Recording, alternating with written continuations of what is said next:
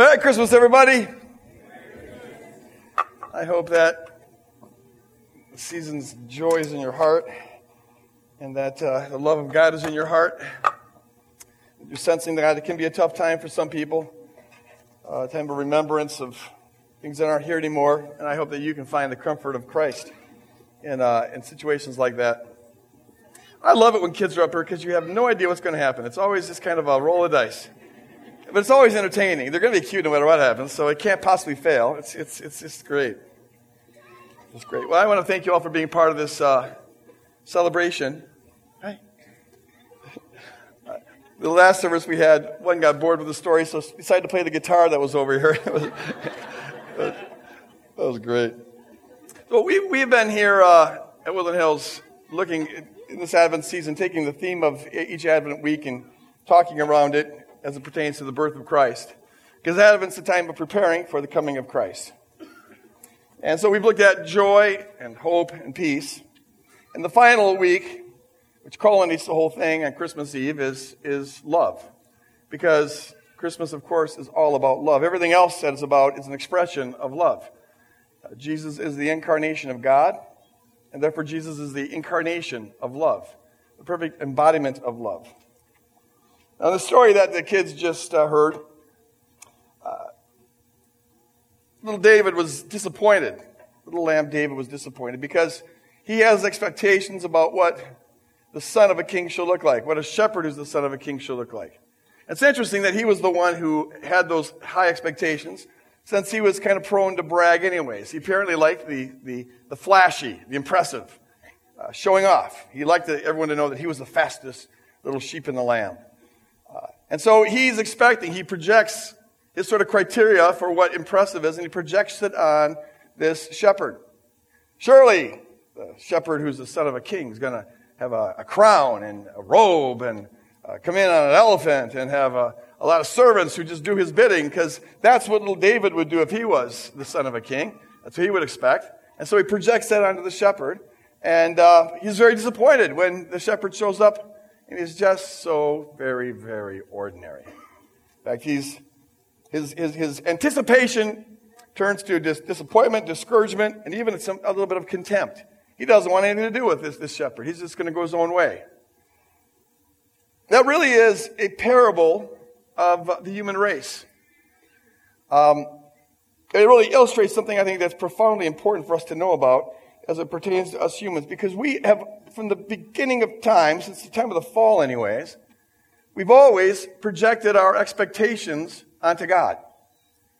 And usually those expectations are based on what we think, what we would do if we were God. If we were in charge, well, here's how we would run things. And so we assume God must be like that, and we just project onto the screen of heaven, you know, sort of a big image of ourselves. We call that God. We're made in the image of God, but now we turn around and make God in our image. And the problem is, is that we're fallen.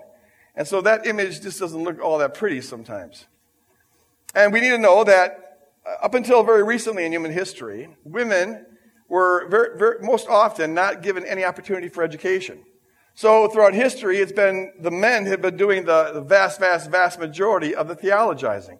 And so it's not surprising that if you look at the, the, history of religion, the way the gods behave is pretty much the way men would behave if they had all that power and all the women in the room would know that that couldn't be a very good thing. That's, it's got to be bad news.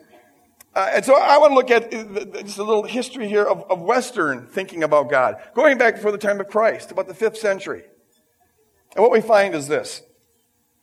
Men have usually felt good about themselves and felt secure when they had control over others. That's what power is, the control. You get to have things your way. So they naturally assume that God must be an all controlling God. Because that's what they would do if they were in charge. So God must be an all controlling God. Everything that happens is part of his, his plan. And men have usually felt stronger when they were independent, not needy, not depending on anybody. And they felt stronger when they were invincible, uh, when no one could hurt them, when nothing could affect them. That was a sign of strength. And so they assume that God must be like that. They project that onto God. They assume that that's what strength is, projected onto God. And so we have, in the history of the Western theology, even into church history, um, uh, the view of that God is uh, completely independent, never needs anything from anybody, always does things completely on his own. And uh, he, he doesn't, uh, nothing that happens outside of himself affects him. He has no really, real emotions, no strong passions, and he never ever suffers. Because that's what these guys would do if they were in charge of the universe. And men have found that um, they can sometimes get what they want if they get big and they roar and they beat their chest and threaten violence. Sometimes you can get what you want that way. And so they assume that God is a God who sometimes gets big and beats his chest and threatens violence and even carries through on that violence, which is why we've had in the history of Western thought, both before and after Christ, this idea that natural disasters are God's punishment. A tsunami hits the land, or earthquake happens, plague breaks out, well, God's judging these people. So we have a whole history in the Western tradition of blaming the victim. They must have done something wrong because God is smiting them in his wrath. It all comes from this projection onto God. People have projected their expectations onto God. We've made God in our own image. So then God becomes simply a bigger version of ourselves. We're really seeing ourselves played out in this theology. It explains why people have always believed in a God who looks a whole lot like them. A God who is on their side, a God who shares all of their opinions, God always happens to agree with them. Isn't that convenient? A God who's always on our side, on our tribe, with our nation. A God who uh, promotes and, and defends our religion and blesses our economy and blesses our nation and, and helps us kill our enemies. That is almost the uniform view of God that we've had throughout the whole history of the Western uh, thinking, both before and after Christ. When Jesus shows up, when God comes in person, that's who Jesus is, when God comes in in person, what's amazing is that he doesn't look anything like the, the projected gods of Western theology. In fact, he's so different, so radically different from what people expect God to be like, that even after Christ, his followers, the vast majority of them, keep falling back to their projected images of God. And so the, his, the, history of Western thinking about God doesn't look very different from the history of uh, pagan thinking before the time of Christ. It's like Christ didn't make much of a difference, and it's because what he brings is so different, so radically unexpected, so beautiful, that I think it just, people can't, can't, can't let it on the inside. Now, we first need to know who we're talking about when we talk about Jesus.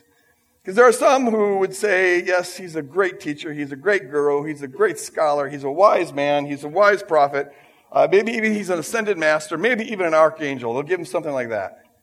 But we need to understand that when we're talking about Jesus, we're talking about the one, well, his name is Emmanuel, which means God with us. Emmanuel, God with us.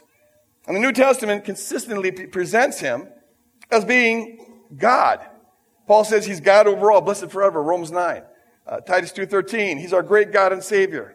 John calls him the Word who is, who was with God and who was God. John 1 1.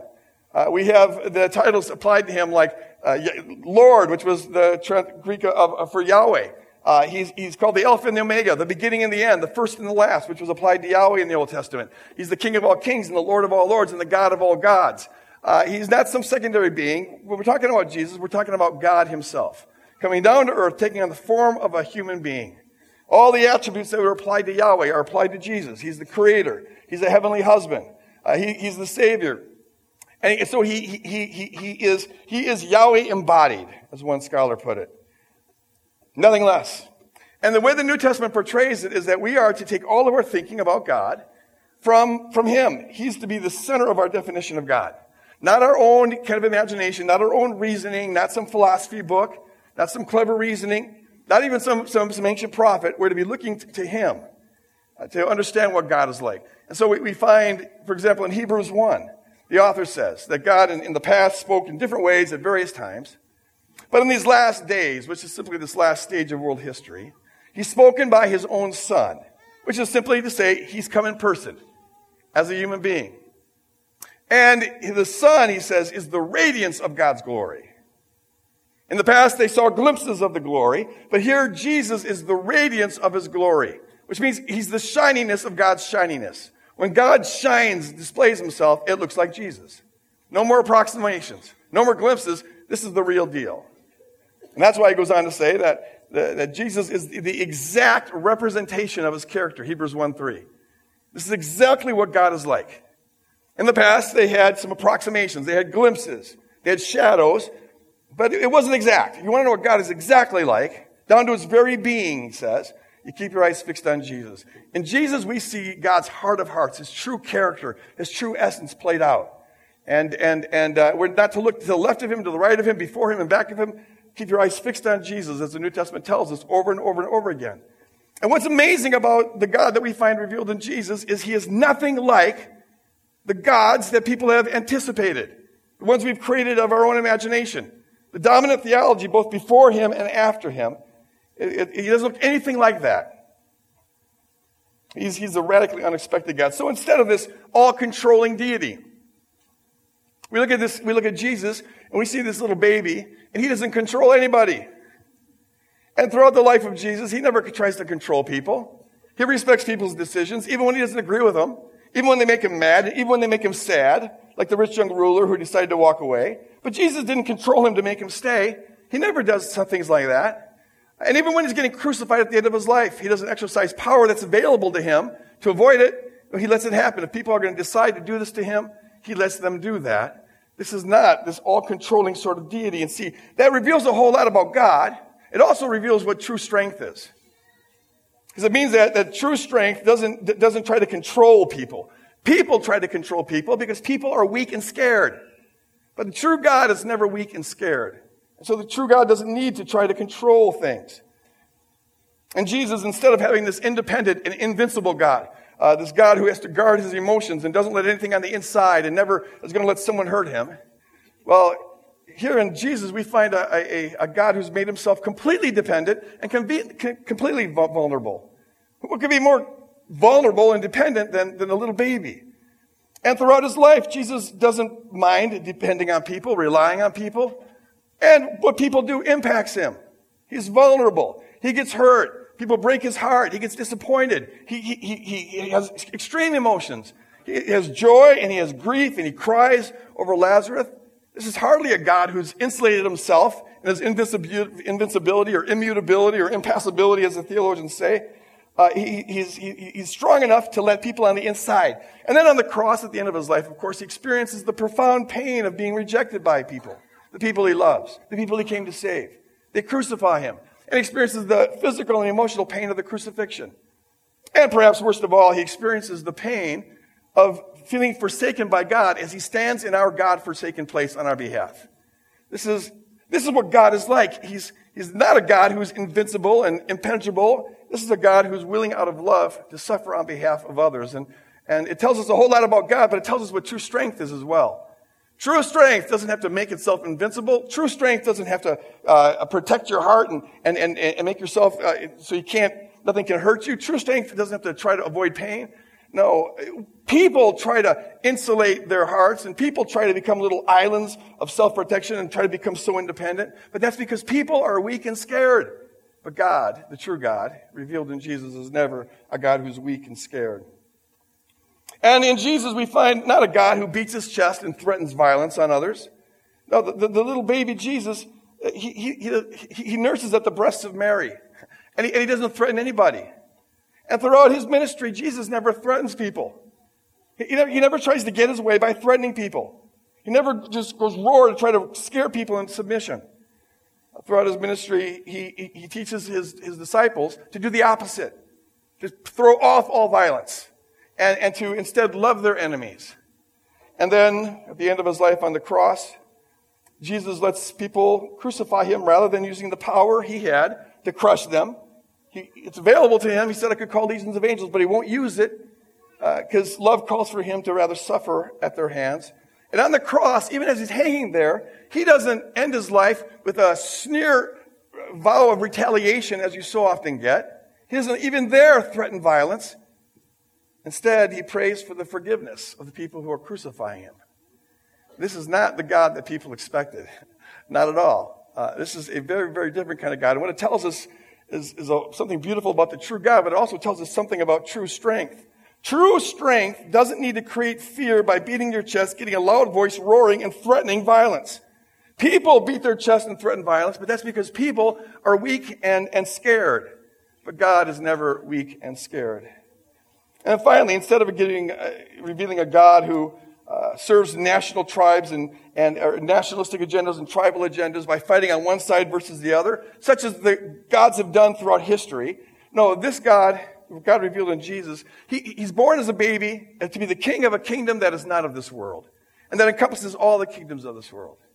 And he comes into this world not to side with one party against another or one nation against another, but rather to die for the sins of all the nations in order to create a new humanity, which will eventually bring together all the nations and all the tribes and all the tongues. And, and, uh, and so he reveals a God who's utterly unlike what people uh, anticipated. A God who doesn't align himself with one nation against another or one party against another.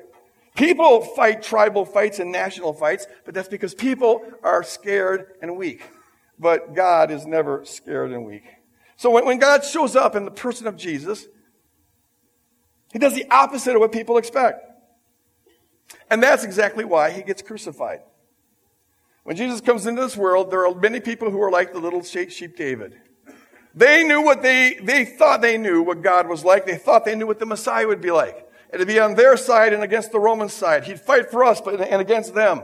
And all the other things that people project onto God. When Jesus comes and doesn't play that role, well, they're disappointed to say the least and their disappointment turns to contempt, and they want nothing to do with him, and so he has got to go. And here's the thing it's just amazing is that they thought they were crucifying Jesus because he wasn't strong enough to be of God. They thought they were crucifying him because he was weaker than the God that they expected. But in fact, in Jesus, we find the God who is infinitely stronger than the petty gods that people have always projected with their imaginations. In fact, the fact that he was willing to become a human being as a little baby and then die a God forsaken death on the cross proves that he's infinitely stronger. For by becoming a human and getting himself crucified and rising again, Jesus reveals the true God to be supremely strong because he reveals him to be a God of outrageous, infinite love. And love, self-sacrificial love, is the strongest force in the universe. So Jesus, just precisely because he reveals God to be this self-sacrificial God, reveals him to be infinitely stronger than the petty, petty gods that people have always imagined. People thought they were projecting onto God their strengths when they made him a controlling God, an invincible God, an emotionless God, a God who is invulnerable, uh, you know, a God who can't be affected by anything. But what they were doing was projecting their weakness onto God. It's their fallen views of what strength is. And their fallen views of what strength is are actually weakness. True strength is found in self-sacrificial love the, the, the, man-made gods of, of, of people's imaginations, they reveal their weakness by needing to control others. But the God who is revealed in Jesus reveals his strength by his refusal to control others. But he, he trusts the power of his love to draw people to follow him freely. He doesn't need to control and manipulate. He trusts the power of his character to draw people into, into allegiance with him. And the man-made gods of people's various imaginations they reveal their weakness by refusing to be needy. But the true God who's revealed in Jesus reveals that his, his, his, his beautiful love is, is his perfect strength, and he's strong enough to dare to make himself depend on others. And in doing that, he invests others, but their lives have significance because now they can partner with God to help carry out God's will on earth as it is in heaven, which was God's plan for human beings from, from the first place. A God who's so strong, he doesn't have to try not to be independent. He's, he's not afraid of that. No, he puts himself in that position. The man made gods of people's imaginations reveal their weakness by the very fact that their gods have to insulate themselves from their emotions and they have to protect themselves from pain. But the God who is revealed in this little baby and in the life of Jesus and in the death of Jesus he reveals the true strength of God because he reveals the, the, the outrageous love of, uh, love of a God who, though he could have easily avoided it, he dove headfirst into our hell, headfirst into our pain. He, he made himself vulnerable, made himself in a position where we could break his heart, made himself in a position where we could crucify him, and he was willing to do it anyways. That, folks, is strength. And that, folks, is the true God. The man-made gods of people's imaginations, they reveal their weakness because, just precisely because they beat their chest and they roar and they threaten with violence. The true God is revealed in Jesus, reveals the strength of his love. Because he, to get his way, he doesn't roar and beat his chest and threaten with violence. To get his way, he lays down his life for others. That's how love gets its way. And in doing that, he's revealing what the true strength of God is. It's the strength of his perfect self sacrificial love. When, when, when God shows up in person, It is radically, radically different from what anyone uh, uh, expected, anticipated, had ever thought of. And for that reason, it's one of the reasons you know it's true. This isn't the kind of deity that people create. We know a whole lot about the kind of deities that people create. We've got millions of examples of them. None of them are this. This is weird, odd, strange, but outrageously beautiful and unexpected. The God of this universe would become this little baby, vulnerable, helpless little baby, and then die on the cross. So what, what kind of God is this? What kind of God is the creator of the universe and yet becomes a little baby? What kind of God is the creator of the universe and yet becomes a little baby born to an unwed peasant Jewish girl? Uh, and knowing that, that means you're going to live your life with a stigma on you of being born out of wedlock. What God does that? What, what kind of God, uh, you know, it comes into this world and, and, and, and spends his, his ministry dealing with the outcast and, the, and hangs out with, with, with prostitutes and tax collectors, uh, the lowlifes. And then, and then reaches out to the poor and the maimed and the blind and the lepers and the oppressed and the marginalized and the nobodies of this world. What kind of God gets born in this world? And the people who show up are these shepherds who are nobodies and these odd astrologers from the east. Where all the royalty that's supposed to be present when a king is born? What kind of a weird God is this? What kind of God is born in this world? But he's not even born in a palace, not even born in a home. He's born in a, in a crowded, manure-filled, smelly animal stable. What kind of God does this? What kind of God creates the universe, sustains everything, every moment, and yet he gets himself crucified when he comes to earth? What kind of a God is this? And the answer, folks, is the God that human beings didn't create. The God that human beings never would project. The one true God who is, whose very essence is self-sacrificial love. Because this is what love looks like. When you're looking at the baby Jesus and the life of Jesus and the crucified Jesus, you are seeing the incarnation of perfect love.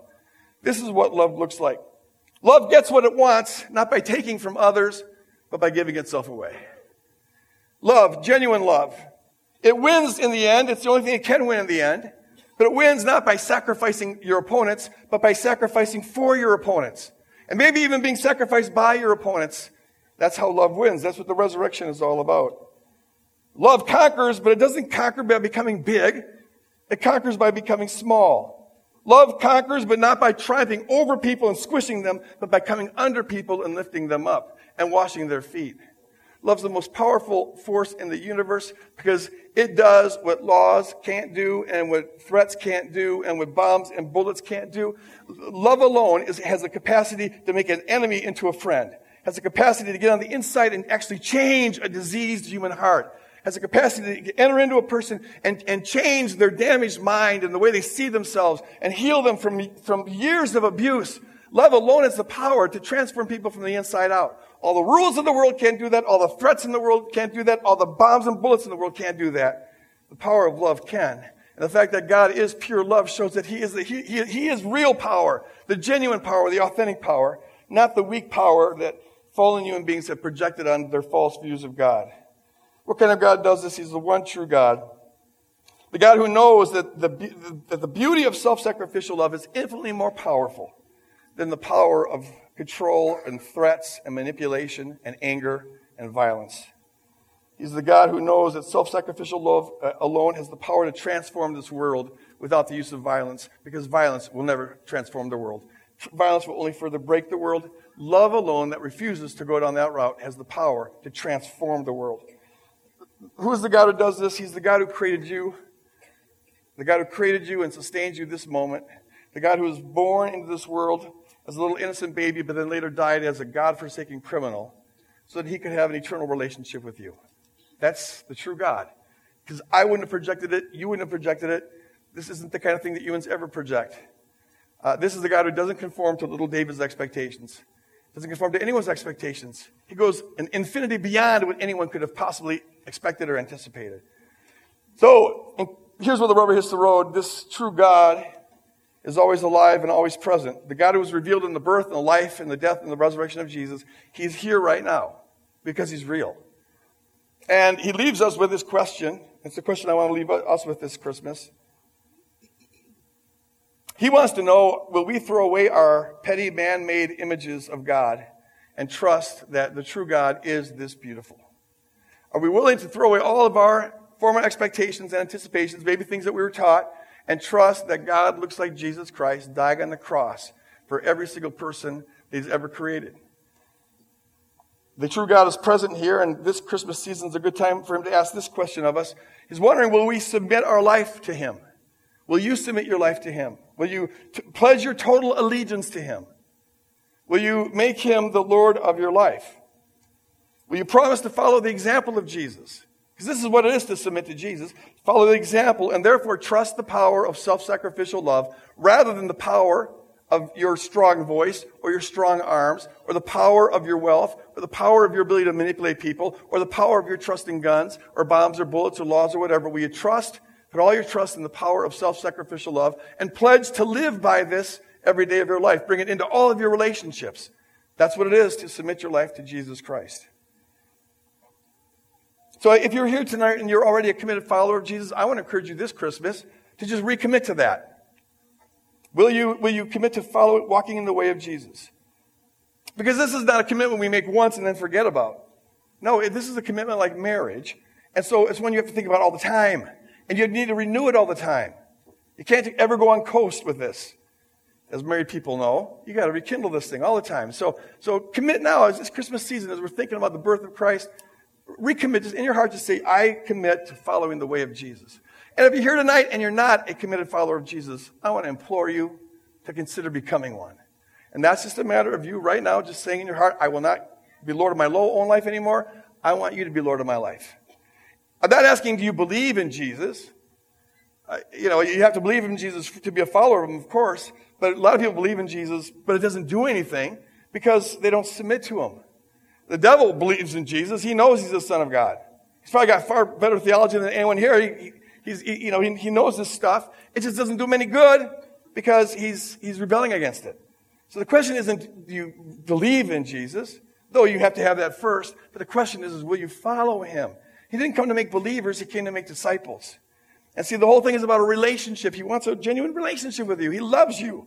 He doesn't want it to be just an abstract deity you once in a while to think about. No, he wants a vibrant, life-giving relationship with you because if you let him, this beautiful God wants to come into your life and beautify your life.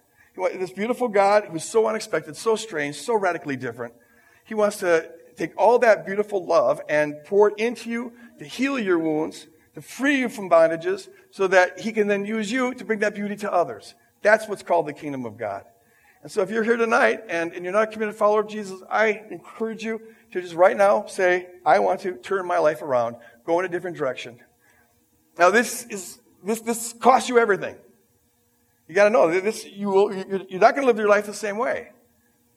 Um, but see, he's a God who gave everything to us, and what he wants is, out of love, us to turn it all back to him.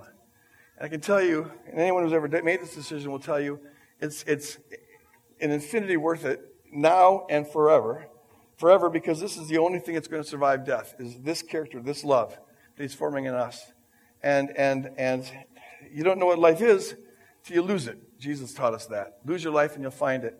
So I encourage you to, as, as the worship team comes up here, we're going to end with one more song.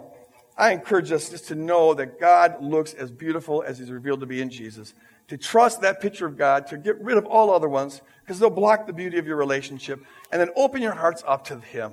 As He came down that first Christmas season and, and, and, and planted the kingdom in, in the earth, so also He wants to come down here tonight into your life, the core of your life, he wants to share your pain, wants to share your wounds, wants to share your phobias, your problems, your issues, your struggles. All of that he wants to help you carry, and he wants to then transform you from the inside out. Pray with me here as I ask the Spirit to seal this on our hearts. Holy Spirit, I, I just thank you. Jesus, I thank you. Father, I thank you for being a God who is not something that we would ever dream of. For being a God who inf- inf- by an infinity outruns anything we could ever dream or imagine. I pray, God, that you'd open our eyes to see that truth, open our hearts to receive that truth, open up our souls to be transformed by that truth, that we can be conduits through which you use to bring peace on earth, to bring your beauty on earth, to glorify yourself until you come again. In Jesus' name. Let's stand and let's close by singing Silent Night.